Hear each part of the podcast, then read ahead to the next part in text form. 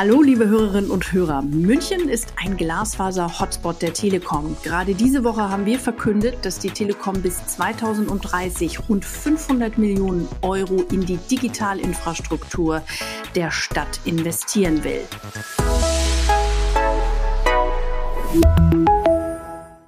Dazu passt ein bereits laufendes Projekt, wie die berühmte Faust aufs Auge. Deshalb schauen wir uns heute das Gelände der ehemaligen Bayern-Kaserne in München genauer an. Auf diesem riesigen Areal werden in den nächsten vier Jahren Tausende neuer Wohnungen und die komplette Infrastruktur für ein ganz neues Stadtviertel mitten in München entstehen. Und wo neue Gebäude entstehen, dürfen Glasfaseranschlüsse natürlich nicht fehlen. Und wenn es um München geht, darf unser Kollege Markus auch nicht fehlen. Er lebt und arbeitet in München, war für uns vor Ort und hat herausgefunden, wie die Planung eines Glasfaserprojekts von dieser Größenordnung eigentlich abläuft. Und damit willkommen zu einer neuen Folge von Telekom Netz, auch an den heutigen Gast, unseren Kollegen Markus. Hallo zusammen, schön, dass ihr mich eingeladen habt.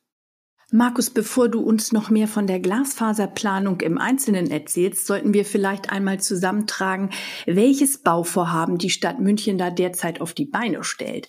Denn immerhin, das haben wir bei unserer Recherche ja gelernt, es handelt sich um 5500 Wohnungen für etwa 15.000 Menschen und das mitten in der Landeshauptstadt von Bayern. Ja, das ist wirklich ein ziemlich großes und ziemlich komplexes Bauprojekt auf dem ehemaligen Gebiet der Bayern-Kaserne, die in den letzten Jahren Stück für Stück dann auch abgerissen wurde. Da wird jetzt ein neues Stadtquartier entstehen. Neben den geplanten Wohnhäusern sollen dort Kitas, Schulen, Sportanlage, Geschäfte und sogar eine Feuerwehr entstehen.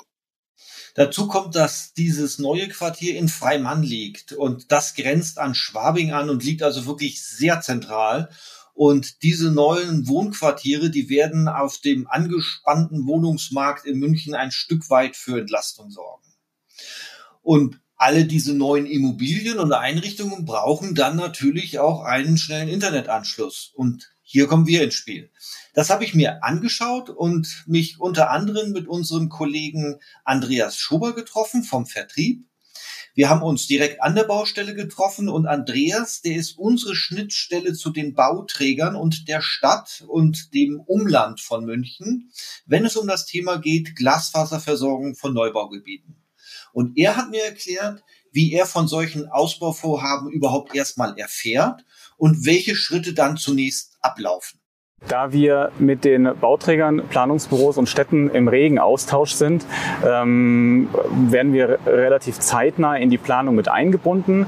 Wir recherchieren auch viel selber und gucken, wo entstehen Neubaugebiete, um dann auf Städte oder eben Bauträger zugehen zu können und ähm, ja, stimmen uns sehr früh in der Planungsphase ab über diese Erschließungen. Wenn du jetzt auf so einen Bauträger zugehst, was sind so die ersten Sachen, die dann abgestimmt werden? Für uns ist wichtig zu erfahren, was wird gebaut. Also wie, wie viele Gebäude entstehen, wo stehen diese Gebäude, wie viele Wohnungseinheiten, wie viele Gewerbeeinheiten. Gibt es besondere Dinge zu betrachten, wie ob eine Schule entsteht, ob äh, Hotels entstehen. Ähm, und diese Informationen sammeln wir alle zusammen, äh, lassen uns auch den ersten Bauplan und Lageplan geben, um sehen zu können, wo und wie stehen die Gebäude, wo sind die Technikräume geplant und wie kommen wir am besten mit unserem Glasfaserkabel dann in die Gebäude. Da kann man sehen, dass intensive Kommunikation im Vorfeld tatsächlich sehr wichtig ist. Das leuchtet natürlich ein. Aber wie sieht es mit der technischen Planung solch einer Telekom-Infrastruktur aus? Dazu habe ich die Nadine Kleilein gesprochen und die Nadine ist unsere Strukturplanerin in München. Sogar noch mehr, die Nadine bildet in ganz Deutschland Strukturnetzplaner und Planerinnen aus und sie hat mir erklärt, welche Planungsschritte ablaufen. Zunächst mal mit der Grobplanung. Genau. Wir haben natürlich äh, viele andere Versorgungsträger, die da äh, mitmischen mit uns, also zum Beispiel Wasser, Abwasser, Gas, vielleicht Fernwärme, Strom. All die äh, müssen natürlich auch irgendwo verlegt werden. Deswegen gibt's äh, Spartenbesprechungen. Auch an denen kann man natürlich sehr viel im Vorfeld teilnehmen. Und ähm, da werden wir uns natürlich mit allen Sparten, also die da mitmischen, abstimmen, damit wir auch hier uns zeitlich einfach nicht überschneiden und damit keiner vergessen wird. Und wie entscheidet Nadine eigentlich in solchen Fällen, wo in dem Gebiet wie viele Netzverteiler aufgestellt werden müssen? Auch da ist Kommunikation wieder alles. Man muss sich immer wieder im Zuge des Projektes unterhalten und treffen, weil es gibt ja auch immer mal wieder Verschiebungen. Dafür gibt es sogenannte Spartentreffen. Das hat jetzt nichts mit dem Spaten im Garten oder der Biermarke zu tun, sondern hier treffen sich alle, die dort auf dem Gelände aktiv sind und die sprechen sich ab, in welcher Reihenfolge was wie versorgt wird. Und dann geht's dann auch schon in die Feinplanung.